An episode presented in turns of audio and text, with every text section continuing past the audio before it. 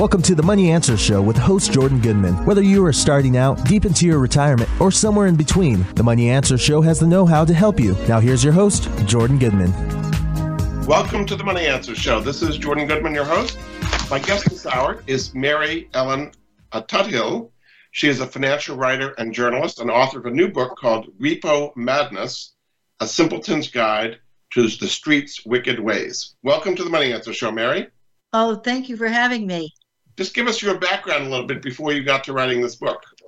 Well, initially, um, I was a journalist. I worked in broadcast uh, radio for 10 years and um, covered a lot of interesting stories along the way. And then I decided because I really couldn't move around the country for personal reasons, uh, I couldn't really uh, progress in that career as I would have liked. So I decided uh, something I didn't know anything about to get into financial planning, and I became a financial advisor for 13 years. So uh, I learned a lot about uh, money, but I didn't know about a, a lot. I, I, would come to find out I didn't know the half of it. Uh, after I worked as a financial advisor, and during that time, I had a column, a financial column in the local newspaper, so I had some writing experience. And of course, with my um, broadcast background, did a lot of writing. So I procured a job as a financial writer at iMoneyNet, which is the go-to place for um, was it's not around anymore. It's somehow uh, melded into another department or something at the corporation. But at the time, it was the go-to place for money market fund data. And uh, we had uh, four publications uh, Offshore Money Fund, Money Fund Report. We had a monthly pub we did, um, all on money markets. And um, so I wrote about money market funds for 11 years. And uh, when I got the job, I was excited to have a steady paycheck. And uh, I thought money market funds were pretty boring. and they were. But once the financial crisis hit, everything, you know, went crazy and I became pretty obsessed with it all. And over the years when I was writing stories, I just put articles aside, papers, etc. And when I left in uh, 2017, I had boxes and boxes of material. So I ended up going through it and putting the book together. Very good. So the whole thing is about what's called the shadow banking system. Uh, yes. most people are not really familiar. Just let's start with the basics of what is the shadow banking system. Well, I steal from Ellen Brown, who has a great book, which I'll be referring to uh, later. Uh, in her book, she defines it as financial intermediaries not subject to regulatory oversight, involved in facilitating the creation of credit across the global financial system. It also refers to unregulated uh, activities by regulated institutions. Okay. So, and, go ahead, I'm sorry. It's a huge, um, um, just give us a sense of the size of it, maybe even before the financial crisis, like in 2007 and now, just to give us a sense of the perspective. Well, I'm, I'm not sure about the whole. I recently I read it was 52 trillion. um, but what I'm dealing with here isn't that large. I mean, relatively speaking, I, I'm just basically um, dealing with uh, uh, repo, and uh, that's a smaller market. That's about 13 trillion, the repo market. And um, what I like I'd like to convey to the to the uh, listeners is um, the imagery, if you don't mind, that I use to uh, allow them to sort of uh, have a visual of this.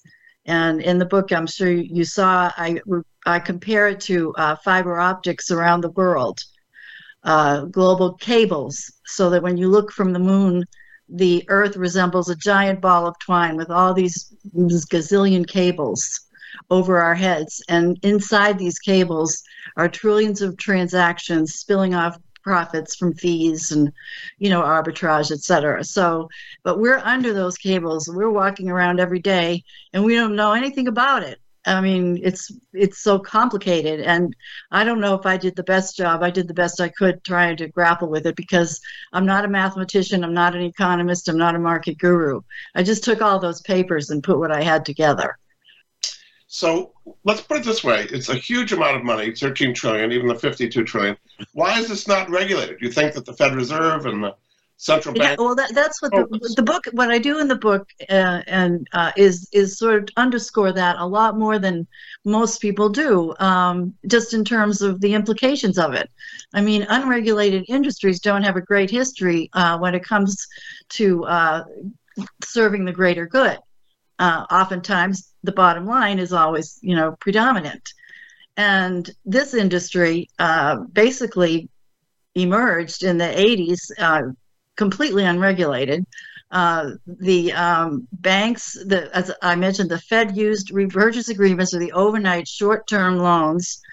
The 70s and 80s, the Fed was using that device, lending cash and taking securities as uh, collateral when they wanted to um, loosen the money supply. And when they wanted to tighten it, they would lend securities and take collateral. It was just a monetary tool they used. And nobody really paid much attention, and it was all fine. But then the investment banks at that time uh, began to uh, adopt this uh, overnight um, short term loans to arbitrage um, on treasury basis prices, you know, and uh, bet basically. And predict interest rate moves and all sorts of things. And this happened um, again with no oversight. And in 1982, a company called Drysdale Securities uh, went um, bankrupt uh, because of you know bad bets, and and they owed also they owed interest. Uh, treasury interest was very high then, and people were holding these treasuries. And when they wanted the um, the other side of the uh, contract, the treasury holders, when interest came due, it was high because it was like 11, 12% at one point in the early 80s. So uh, they didn't factor in that they, they were going to have to pay the interest to these uh, treasury holders and they didn't have any money. So they went to the um, uh, custodial bank, uh, Chase, and th- they told them they were two, 270 million in the hole. And Chase ended up uh, reluctantly, even though they had no, all they did were, were custodial, uh, paid it just to to keep everything stable. But the point of that story, why why I included in the book, is that the press, uh, you know, which is all I can really go by to analyze the situation, you know, indicated the Christian Science Monitor in particular that this this uh, disruption.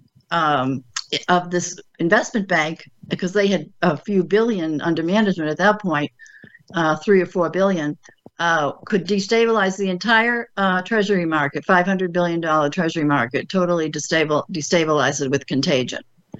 And so that's why it was taken care of very quickly. But what I ask is when that occurred, why didn't the regulators look at this as something that could be, you know, expose people to to bad things? you know, the markets. Why did the regulators not move in at that point? No, they, I don't know. I mean, I just repo. I will tell you this: they know very, and uh, uh, obviously the SEC and all those people know about repo. I mean, that's that's a given. But the uh, the politicians, you know, don't know anything. I, I'm 15 years of going through papers and documents galore. I found one instance in 15 years of a politician even uttering the word repurchase agreement which is what repos are, repurchase agreements. And it was Ed Koch in 1982 uh, when this Drysdale thing happened. So you're saying like people in the Senate Banking Committee and the House Financial Services Committee don't really know much about this whole repo shadow? They don't. My friend Mary Fricker, who I, I mentioned earlier, she runs repowatch.org and she's really, really, you know, delved into this very, very deeply and uh, she goes to her congress people to talk about it. And she said when she tells them about it glazed eyes. They don't and, and she she actually bought a bunch of my books and sent them to a bunch of congress people i was very flattered by that. Um, but yeah what they don't think they should be doing? Maybe they don't understand it but if they did understand it what should they be doing? Should they be regulating the entire shadow banking market of course. Well, well, I, you know, I'm sort of a, a, dreamer in the sense that I think that all of this is for naught and that they need to completely upend the entire system, which is obviously something probably won't happen in my lifetime or the next lifetime. But, but nonetheless, I think that's what needs to be done. I think it needs to be uh, completely reformed from the bottom up, and that the whole thing is, well, as you know and I know, it's out of control and uh, people don't have a grasp at all of the depth and breadth of of what they're dealing with. This Um, must be making a lot of money, though. Who is making money in the repo market that would well, all those all those all those investment banks um, that, and I go through. That's why um, the purpose of the book is to just try to lift a lid on on that in the sense of giving people an understanding of some of the, the basic mechanics the, the, the short-term loans the collateral and the securities lending.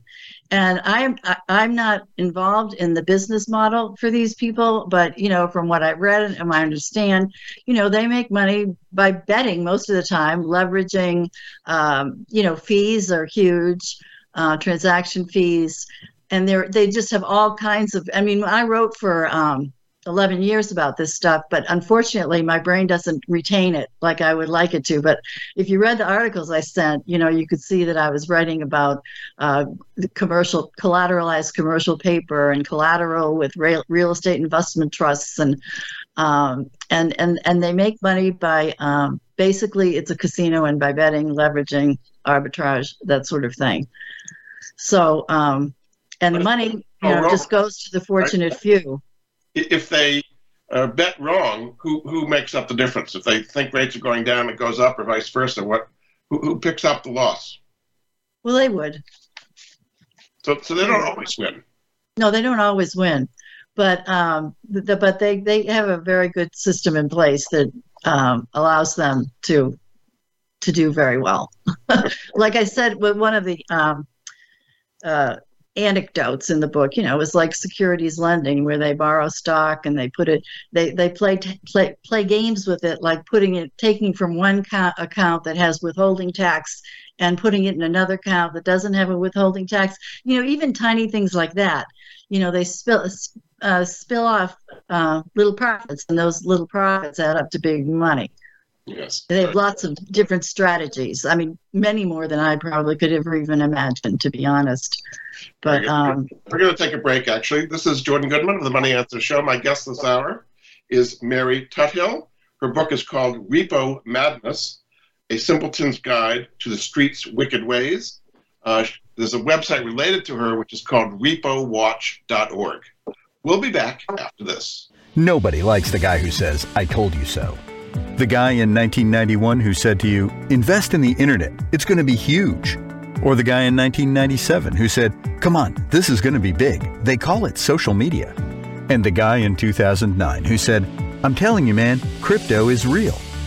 Now, I'm not going to be that guy who says, I told you so.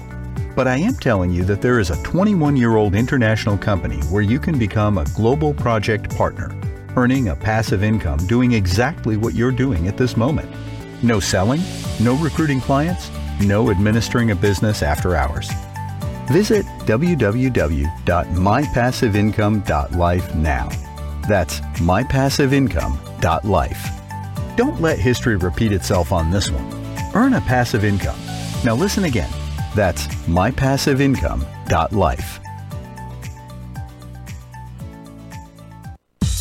Have you had a chance to check out Voice America's online magazine and blog? If you love our hosts and shows, check out articles that give an even deeper perspective, plus topics about health and fitness, movie reviews, philosophy, business tips and tactics, spirituality, positive thought, current events, and even more about your favorite host.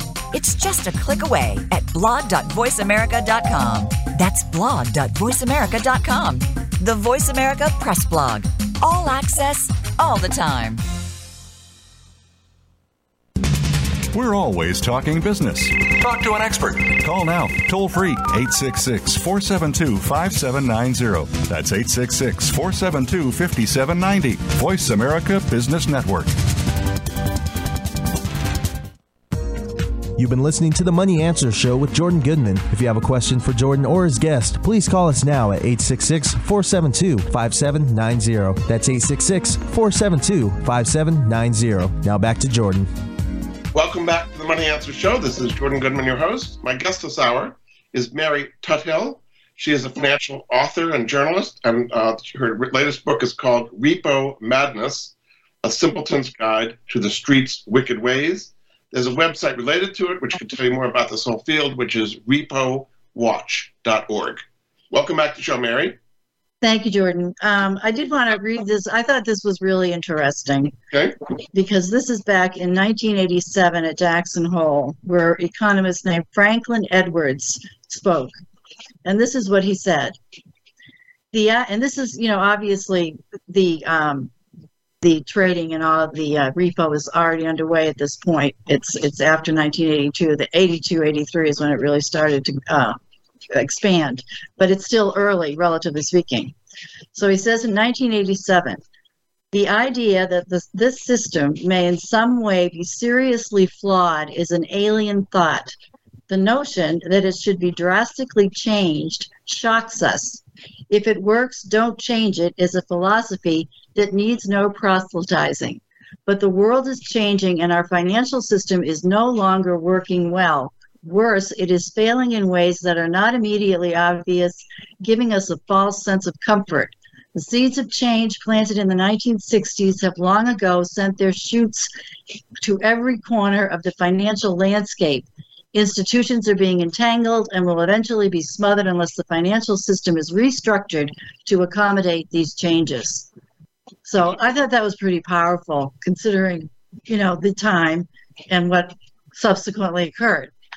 Was the financial system restructured at that point in 1987? Oh no, no, nothing was done. This was ta- this was talking to to deaf ears. I see. This was his saying, you know, on the horizon, things could uh, go go sideways quickly, and we're not prepared. And he was sort of giving a warning that that that the markets were not performing in a in a I don't want to say ethical. That's too judgmental, but in a prudent manner. You know.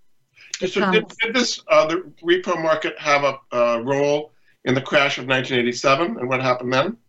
Um, I'm I don't know. I'm not going to pretend I know. Okay. so let's move forward then to 2007 and 2008. Uh, explain what the, the shadow banking system, what happened to it when things started unraveling at that time? Well, what I'd like to do is is uh, back up a little before we get there, because there's another bankruptcy I talk about in the book, Lombard Wall, which happened uh, three months uh, after Drysdale, after that first one with the. Um, it- oh, by the way, they always pay interest on treasuries now, so that was resolved quickly. Uh, so in 1982, just after uh, Drysdale, another firm went bankrupt because one of their um, clearing agents refused to clear trades. They had concerns about their, uh, they would hire uh, other institutions to work with them on all their trading. And um, this institution refused to clear trades for Lombard Wall and uh, it froze and, and it went bankrupt.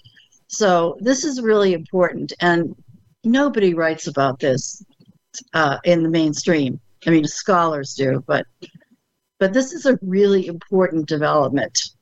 So what happened in this in this situation was in the bankruptcy court. Now, repo is a secured short-term loan, right?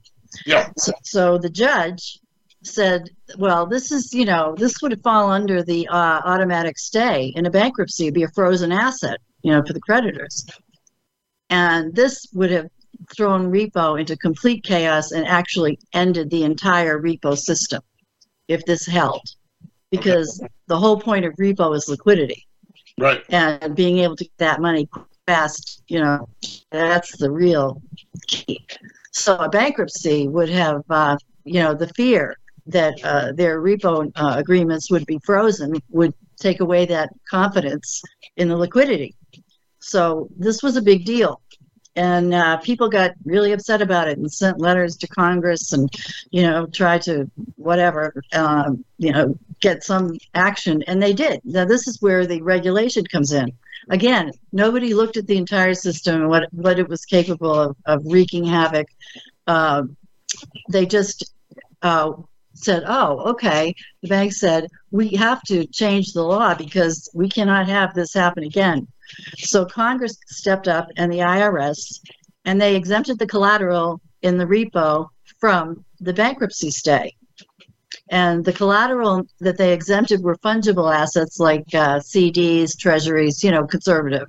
And that the majority of assets in the repo were uh, of that nature. But uh, other collateral was also uh, involved. And as the years went on, collateral took on a whole different, you know, morphed into like exchange traded funds, baskets of baskets of mutual fund shares, um, tons of different uh, securities uh, or uh, collateral, but they weren't exempt, just the conservative ones. But that kept the um, the repo market going. And then in long term capital, that uh, fund blew up in 1998.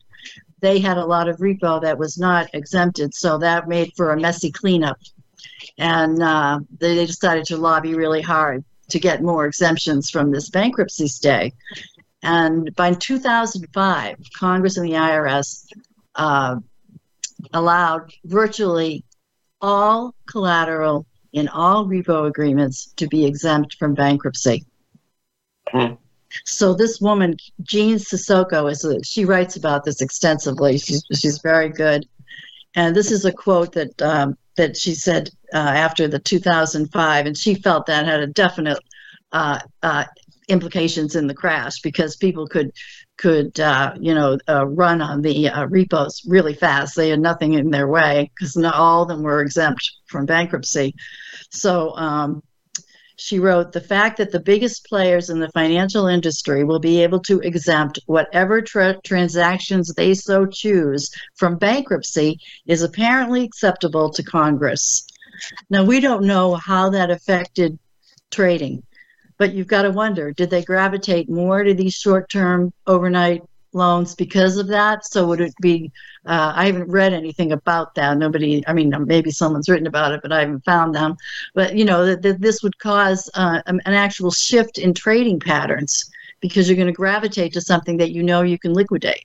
Yeah. Um, so and so and and then the implications of of a run. The uh, attorney who represented Lehman said that this automatic stay exemption was uh, massively destructive for Lehman during the crisis. It just, you know, lit the fire, the gasoline even more. And um, but nobody knows about this. I mean, that these transactions that you're in business and you're doing a transaction, and normally, if your uh, company went bankrupt, it would be frozen but it isn't. And is that fair? Is that okay? I mean, it's never even written about. And I'd venture to say the Congress people don't even know it exists, this exemption, you know, just rubber stamped and went on. So specifically, why don't you explain how that led to the Lehman Brothers? I guess probably the Bear Stearns uh, collapse in 2008. Uh, in, in both cases, specifically, how did this whole repo situation? Because they went down very quickly, both Bear Stearns and Lehman Brothers, in you know a week or so when the word got out. Well, that's because um, a money market fund called the Reserve uh, in the money market fund land, you, you know, you have to maintain a, a, a net asset value of a dollar. Right. You can't, and, um, as I say, you can't break the buck. Right. Can't, right, yeah. Well, the reserve fund broke the buck, and uh, and then there was um, and then the Lehman contagion went and repo um, uh, deals. No one knew where Lehman's re- repo deals were because everything's so completely, utterly interconnected.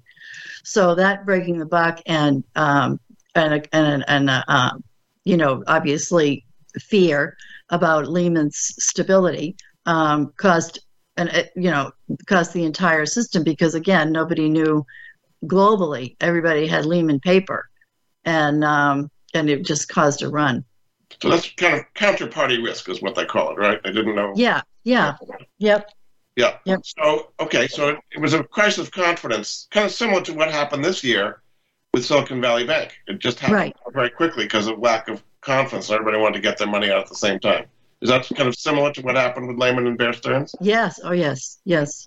Yeah. Could that have been prevented? Uh, well, Lehman was really overextended in other ways, I'm sure, with their leverage, and uh, it was. I think it was a lot more complicated than that. You know what I'm saying? Just the, I'm just focusing on the repo and what happened with that, but I'm not going to pretend I understand the, the entire picture. Yeah. and at the time, the solution the government came in and, and insured all money market funds, right, to prevent it. did, and you know it was really interesting because because I I was sitting in the in the in the uh, center, you know, right where money market we track money market funds every day, and I you know I read I read different places that people you know uh, t- had taken a lot out of money market funds, but they really didn't take that much. I would have remembered, you know. yes. I kind of think that's been overstated over the years because I think if it was a huge exit, you know, I would have remembered the data because I saw the data every day. so, I mean, but, was that uh, the right thing to do for the government to step in and insure all money market funds because they were worried about a run on money market funds. I mean, yeah, I suppose at the time, sure, in the in the in the in the moment, but you know, this whole thing with the government and bailouts. I mean, I didn't want to digress from the book, but just a quick aside is this so, this short term banking thing for um, the banks that they just did like in March. Yeah, where they, bank and, and Republic. yeah, you know they're giving they're loaning the banks the collateral. Never done that before in case they get in trouble. But it's just weird all these inter, um, you know, this injection of all these different programs. It's just insane. I I do contend the whole system is insane. So you're, you're saying on one side that there's not been enough regulation, and on the other side you're saying but the banks are taking the government is taking too much action by ensuring well it's not good action it's it's like uh, plugging a leak in a boat you know it's not it's not it's reactive it's all reactive. Yeah. I mean it's it's sure they're interacting but they're just it's it's it's it's out of control. They're just plugging leaks in a boat. And, and then, uh, that doesn't do you and me, you and me any good at least me it doesn't do me any good uh, in terms of my finances and my uh, you know, I you know, I'm, I'm hugely uh, upset about the income inequality from all this. You know, that all these assets are being uh, in that those fiber optic cables over our heads is trillions and trillions of dollars. And in my view, you know, they should be redirected to the real economy. You know, I mean, it's it's nuts. yeah. But anyway. Equality. Yeah. Okay. We're gonna take another break. Yeah, yeah, and that's you know that's huge. Everybody knows that. That's not news. Okay, we're going to um, take another break now. Uh, this is Jordan Goodman of the Money Answer Show. My guest this hour is Mary Tuthill. Her book is called Repo Madness A Simpleton's Guide to the Street's Wicked Ways. Uh, a, a, website you can find out more about this is repowatch.org. We'll be back after this. Stocks, bonds, investment opportunities, financial news, and talk. We can help. Call us now toll free 866 472 5790. 866 472 5790. Voice America Business Network.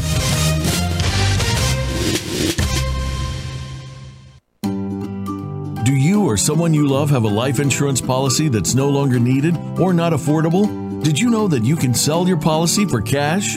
Your reason for buying life insurance has probably changed. Thousands of Americans turn to life insurance settlements to help sell their policies. They act as your representative, getting the highest market offer for you. You've got nothing to lose by simply inquiring. If you're over 64 with $100,000 or more of life insurance, you may already qualify. Call 877 485 6681 to get your free non binding appraisal or visit fundinglife.com. Life Insurance Settlements. Discover the true value of your life insurance. 877 485 6681. Jordan Goodman is an affiliate. He recognizes quality solutions, forming relationships to help improve the lives of his listeners. Tune in to the Voice America Variety channel on the Voice America Talk Radio Network. Voice America Variety broadcasts a diverse array of topics, reaching a global community. Our experts come from all walks of life, and the topics they discuss are everything from current events, arts and entertainment, leadership, parenting, relationships, self improvement, career advice, and a variety of other topics. Check us out today. You're sure to find something of interest. Voice America Variety. Talk on today's hot topics. You've been listening to the Money Answer Show with Jordan Goodman. If you have a question for Jordan or his guest, please call us now at 866 472 5790. That's 866 472 5790. Now back to Jordan.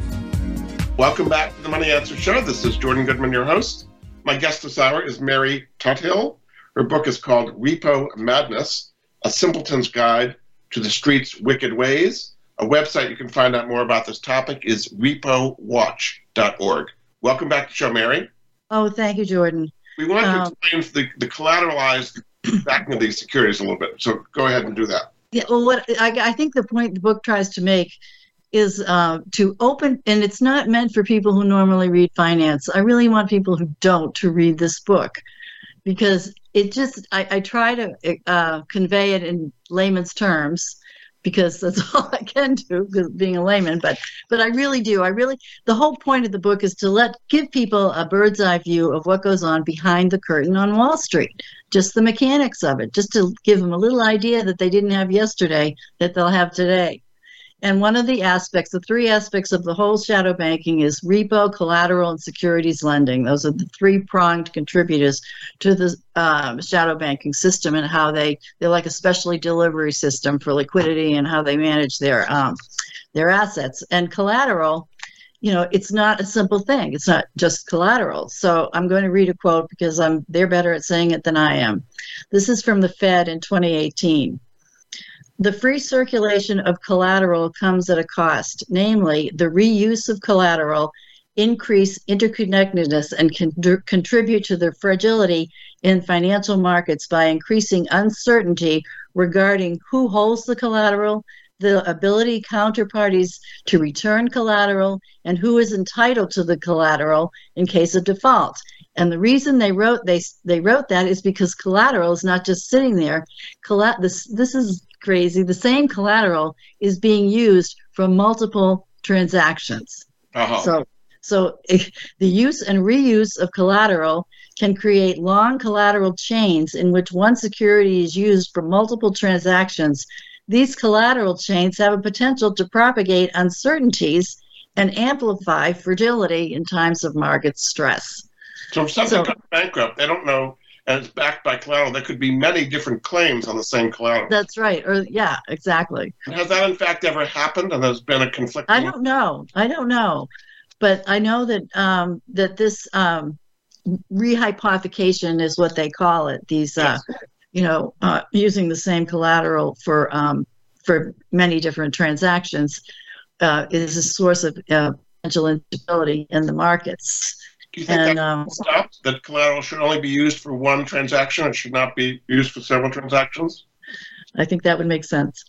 And yeah. and even the the investors themselves don't um, you know what's going on because uh, in the book I give an example from somebody else, of course, about a rule called 115C33 where an investor can buy $500 for stock A, borrow $500 using stock A as collateral, to buy stock B. And the dealer who is managing the assets can then pledge $700 um, based on that transaction by the client in a totally unrelated transaction. So it's complicated. All this is like really complicated. And the um, investors sign off on this. It's 140% of the, of the price of the uh, investor's money that the uh, dealer can take and invest in something else and they don't know about it. The investors sign off on paperwork, they don't know about it. But if the stock market were to go down sharply, the value of that collateral in those stocks would go down sharply too. Would that cause and affect the margin call? Uh, probably, yeah, yeah. And there would be a kind of a rippling effect, right? I mean, well, yeah, yeah, yeah. Of course, yeah. Right? Isn't that what was happening in 1987 and 2008? There was kind of a cascading effect because the losses creating more losses and more um, in effect, margin costs. Yes. Yeah. So that could happen again. You're saying? Oh yes, of course. I mean, none of the inherent problems that happened in 2008, I don't feel, have been addressed at all. Um, you know, the banks are the big banks are better capitalized, and there's all that. But there's a there's a 52 trillion dollar shadow banking system out there, and there are non-banks that are involved in all of this interconnected with the traditional banks. So it's it's you know it's a hot mess, hot mess. One thing that people are very familiar with is money market funds, which you covered for so long. And inside money market funds are a lot of repos and so on. Oh should, yeah, should yeah, absolutely. That their money market funds may not be as stable as they think. Well, I don't want to uh, conjecture on that. Um, uh, I feel uncomfortable you know. But it's something that people are, you know. But you know, all I can tell you, I'll, I'll tell you one anecdote. Okay, I knew a guy at um, Charles Schwab, ran a big fund. We were kind of friends, and the minute I mentioned to him about F, uh, federal home loan banks uh, having an extremely heavy concentration in money market fund repo, he stopped talking to me. so what was that telling you? I, I don't know. Federal Home Loan Bank is a whole other story. Um, but but yeah, I, I would want to conjecture. I'm not an economist, you know. uh, on something like that.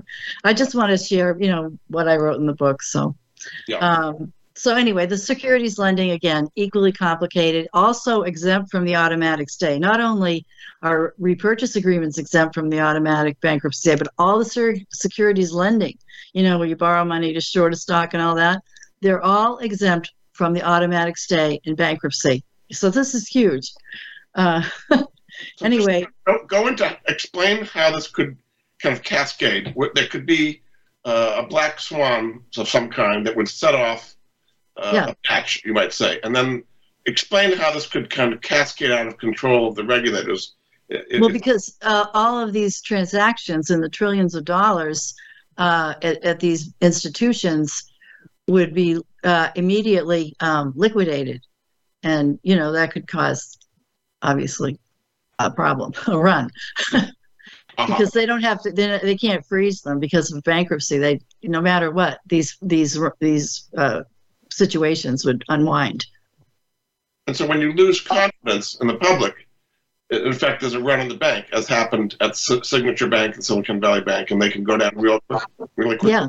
I mean, the guy from Lehman, the the attorney for the uh, bankruptcy, he's he he he died, but he was quoted by someone that I quote in my book. You know, he he he said it was a massive uh, problem the uh, the exemption for Lehman uh, in the bankruptcy, massive having that. And there are scholars who can, if people want to learn more about it, Gene Sissoko is good. There are people out there who agree with the uh, with the exemption and people who don't. So it's not written about in the mainstream, but it's online if people want to learn more about it. So you're saying like this is the lawyer at Lehman Brothers Yeah. We're seeing this as a problem before things unwound. Oh no, after. No, wow, during. During. Yeah. But they had no idea before. No, no. I mean, well, Sissoko, who was a scholar on this, she knows all about it. She does say, you know, she thinks it was a very much a contributing factor to the financial crisis. All of it was exempted three years before, just three years before. Yeah. So, you know, So what is lurking out there today in 2023 uh, that we don't know that's about to hit us? oh, I don't know. It's uh, that's the that's the beauty of it. You don't know. In, in the repo market that you do know so well. Well, no, I, I can't predict um, uh, what's going to happen in the repo market. I just know that, you know, um, I just want to convey how it works. But there's a lot of danger, you're saying, in the current system. Well, yeah, there is. Because people are borrowing long, I mean, borrowing short, and I'm borrowing long, lending long, borrowing short uh, with repo. It's, it's uh, overnight. Uh, keep in mind through this whole thing, repo rolls over on a daily basis, and all these investments that the money borrowed on very cheap rates till recently, anyway, uh, is are invested in longer term uh, situations. So you know, if the repo market, if the repo market didn't roll over, had a problem, you know, these people would be, you know, shore up. They they wouldn't have the cash to continue their their um, um, their ongoing, you know, investments would implode. So That's what, what happened with Silicon Valley Bank, is they had long treasuries and mortgages and so on, and their liabilities, their deposits flew out the door really quickly, and they, they didn't have the cash to meet it. That, right, and because interest rates there, that's because bond down price. Uh, and, and that could happen again.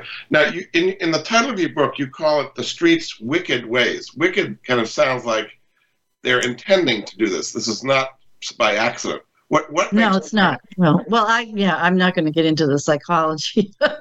I mean, read about in the book. I write, you know, Luigi Zingales writes about this, and I quote him extensively in the book about the uh, the underlying culture. Uh, but before we get to that, I just uh, I just wanted uh, just take a couple of minutes to uh, address the opacity in the market and you know because this is another point i want to make is that people do not know what is where and when is how. So gary gensler the sec commissioner said in 2021 that the securities lending market which is about 8 trillion i think or maybe 3 or 4 trillion um, is opaque. This is 2021 that means they can't see anything. They don't know where these transactions they don't know who's vulnerable who isn't. And I, the international monetary fund said like a, a week ago that there are gaps in regular re, regulatory reporting of big data. So I won't go into the other efforts, but in the book I do mention a few other efforts to try to grapple with this, and you know they're not successful. You know, the, there's a repo market called the bilateral repo market, and in that market, repo uh, the two uh, actors don't have an intermediary, so there's no um, like central place where the um, transactions can be monitored and tracked because it's between two parties and there's not an intermediary or a central clearing. And that's a big market but you know for years they've been trying to get information on the size and and what's you know and then they have to an extent but it's always an ongoing effort and and it's i mean nobody's going to sit down someday and say oh we've got this. We've got every transaction we know where all the um, the uh, the uh, investments are located and how they're going to play out. You know, no, it's it's it's all. Uh, you well, it sounds like the SEC is very well aware of the situation. Are there things that they could do either in a regulatory way or there legislation from Congress that would fix this? No, it's too big. It's too out of control. It, I mean, that's why it's, it's completely out of control. Nobody can do it right now. It has to be, in my opinion, it would be a revolution, of course, but in my opinion, the whole thing has to be scrapped because it's too big. It's too out. Fifty-two trillion dollars. How are anybody going to sit down and say, "I know exactly where all that money is and where the risk might be and what people are doing"? Of course, no, they don't. It's too much. It's huge. And um, anyhow, so so that's um, you know the problem. There are two rules recently put forth by the SEC. Uh, this is recent to provide transparency in the securities lending market, of course, because of what Gensler said, and transparency in short selling markets. So this is like a month ago or a year ago, but this is now, and this is 2023. And they're still trying to figure out how we can find out where is what. You know, it's very uh, discouraging, but uh, it's because it is. It's and well, I won't repeat myself.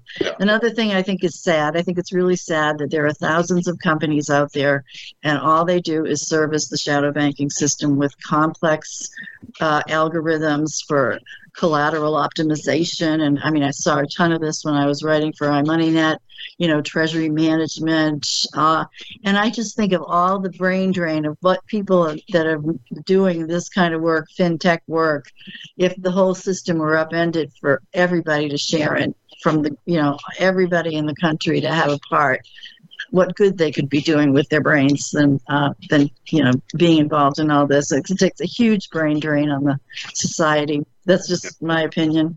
All right, very good. We're going to take another break. This is Jordan Goodman of the Money Answer Show. My guest this hour is Mary Tuthill, author of Repo Madness, A Simpleton's Guide to the Street's Wicked Ways. You can find out more on a website related to this called repowatch.org. We'll be back after this. From the boardroom to you, Voice America Business Network. Are you a homeowner tired of making monthly mortgage payments with little progress towards paying down your principal? Does paying off your home in five to seven years without making larger or more frequent payments sound appealing? Paying off your home in full in five to seven years is really possible thanks to Truth in Equity's Mortgage Equity Optimization System, a money management approach that puts your money to work for you 24 7. If you own a home with some equity, have a decent credit score, and verifiable income, you owe it to yourself to learn more about Truth in Equity's program. There's no need to replace your mortgage or refinance in many cases. The system works for new home purchases as well as current mortgages. Your home is your largest investment. Own it outright in five to seven years. Call Truth in Equity 888 262 5540 or visit truthinequity.com 888 262 5540. Jordan Goodman is an affiliate. He recognizes quality solutions, forming relationships to help improve the lives of his listeners.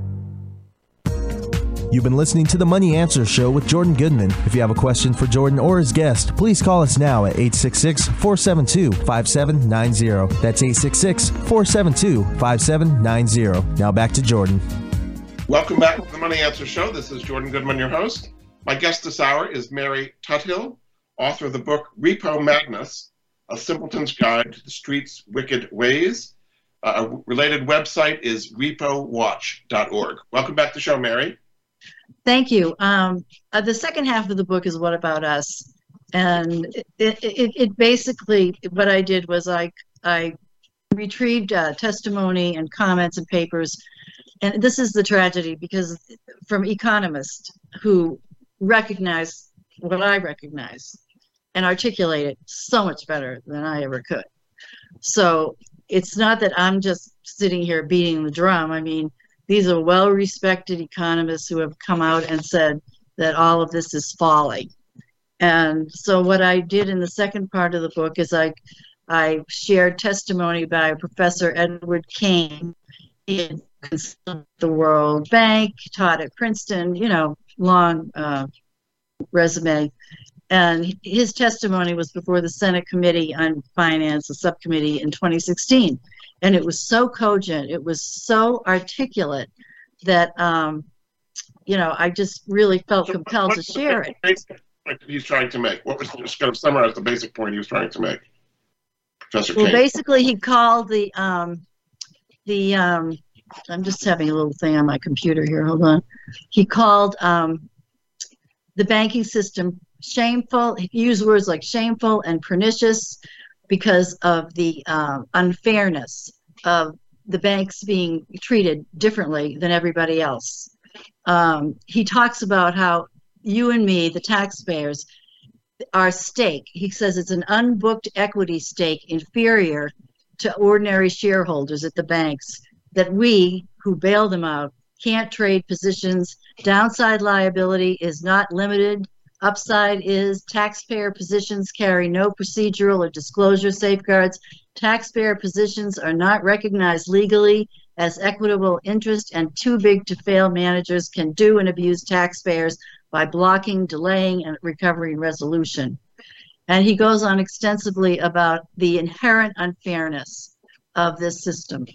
Um, the argument against that would be uh, the government did bail out Bear Stearns and, and gave them $29 billion to uh, merge with JP Morgan Chase. But when it came to it with Lehman Brothers, the government did not spec come in and bail out Lehman Brothers, and that caused the worldwide contagion. So that's the argument for government bailouts is you prevent Lehman Brothers moments. Right. Well, that's uh, again within the confines of the model, the way it is. Um, but he's he's speaking to the um, that it's unjust no matter what because the inherent model is totally unjust. I mean, they he he goes into extensive discussions about how the banks get better credit credit ratings because or credit rates because of the understanding that they'll be bailed out. You know that they there's subtle things like that and he, he likens it to giving an, uh, a lower insurance rate to a drunk driver. You know, I mean, it just, you know, he, but he says it so much better than I do. I really recommend you buy my book and read it because it's beautifully said. And the other paper I refer to is called "Does Finance, uh, Does Finance Benefit Society?" by an economist named Louis Zingales, who out of the University of Chicago. And he writes There is no empirical or theoretical evidence that all the growth in the financial sector in the last 40 years has been beneficial to society. And that's a pretty uh, uh, strong statement. And I also want to throw Jeffrey Epstein in the mix Okay. because I read a book about him and I just picked this quote out because, uh, well, uh, Jeffrey was talking to his brother, uh, Michael, and he was working on Wall Street. And this is in the 90s. And Jeffrey said how easy it was to manipulate investors, the wild, wild west. People would be appalled at how corrupt it was. If people knew what was happening, there would be a revolution. and that's from uh, Jeffrey Epstein. Yep. On the other But, hand, uh, people defend themselves. I mean, Lloyd Blankfein, the head of Goldman Sachs, always said that they're doing God's work. So is, is it not God's work that the investment banks are doing? Oh, I th- that's in the book. I, that's my humor break.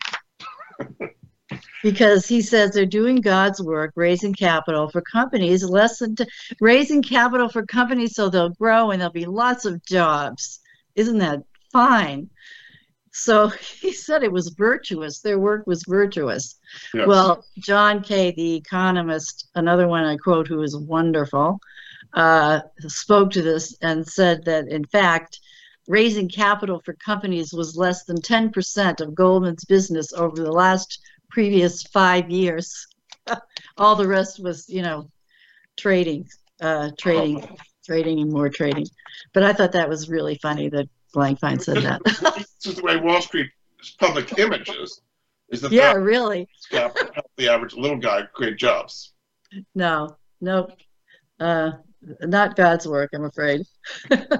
so there but, are things that Wall Street's doing. I mean, there's high frequency trading. I know it's not your expertise, but the whole cryptocurrency market is again a kind of a shadow banking. It's outside of the. Well, it's according to this documentary I just watched. It was it, it's a symptom of of the dysfunction of the markets, kind of like you know speculating back in the 20s or 30s. You know when things were going awry. Um, just another you know another uh, cycle. But uh, John Kay was another economist, and he's the third one who I uh, discuss. And uh, I don't know how much time we have left. I have a quote from him. Um, uh, okay, well, this is like a really great quote. Uh, we need a finance sector to manage our payments, finance our housing stock, restore our infrastructure, fund our retirement, and support new business. But very little of the expertise that exists in the finance industry today relates to the facilitation of payments, the provision of housing, the management of large construction projects, the needs of the elderly, or the nurturing of small businesses. The process of the financial intermediation has become an end in itself. Mm-hmm. And that's really true because he said at Jackson Hole, uh, he was there and he said everyone was talking about exchange rate concern and share price concern. And there was never any discussion of e- the real economy, production, jobs, everything is inside those cables, you know, over our heads. And uh, it's not, it's, it's, it's, they're encapsulated and, uh, and we're not, most people don't know about it. Most, you don't see it. Uh, and basically he said, what is created by financial innovation, not railroads, but instead, you know, the, uh, the concerns I mentioned in the roughly two minutes we have left, Mary, just kind of summarize what people should be looking for uh, now that they understand the situation better and what could unravel the whole system that we have there, the repo system. I really don't know. The only thing I can think of, sadly, is another crisis would, you know, bring it down because it's, it's just. It, I mean, I feel like like the court jester, you know, it, because it's just so big obviously, but um, but not but it's irrefutable that it's damaging, and people need to know this. Um, the UN said financialization, which is the overtaking of the economy by financials, is an uh, largest, biggest contributor to income inequality. Uh, there's a study that unfortunately I didn't read till after I finished the book, but it talks about how the trend was that companies like GE and um, General Motors you know they switch their their models to um, to repo and to those kind of you know short term investments and at the expense of creating jobs. You know they changed they shifted their model um, not non-financial companies into the financial services business rose by like 20% to uh, 50% of non-financial companies were involved in it by the 1980s so uh, it, it was a real shift. It's you know there's big shifts going on here and and they're all shift away from the ground uh, from the from being grounded in, in jobs and and construction. You don't see high speed rail anywhere, do you? You don't see, you know, this. High speed yeah. trading instead, financial engineering, indeed. Yes. Very good. Well, we've learned a lot. My guest this hour has been Mary Tuthill. Can I add one thing? Very quickly, yes. Okay. the last chapter is uh, Ellen Brown's book, uh, Banking on the People recommended reforms that are out there that can su- supplant the system. And that's the last chapter. Very good. So, again, my, my guest has been Mary Tuthill. Her book is called Repo Madness A Simpleton's Guide to the Street's Wicked Ways. You can find out more about her. Get the book at Amazon and also website Repo Watch. No, no, you can't buy it at Repo. You can just get it at Amazon. You get the book at Amazon, but Repo. repowatch.org can give you more information. That's right. Thanks so much, Mary. We, we really learned a lot in the last hour. Thank you. I hope so. Thank you. And we'll be back next week with another edition of the Money Answer Show. Goodbye for now. Thank you for joining Jordan Goodman and the Money Answer Show. If you have a question for Jordan, please visit his website at www.moneyanswers.com. And be sure to tune in every Monday at 12 p.m. Pacific Standard Time right here on Voice America Business. See you next week.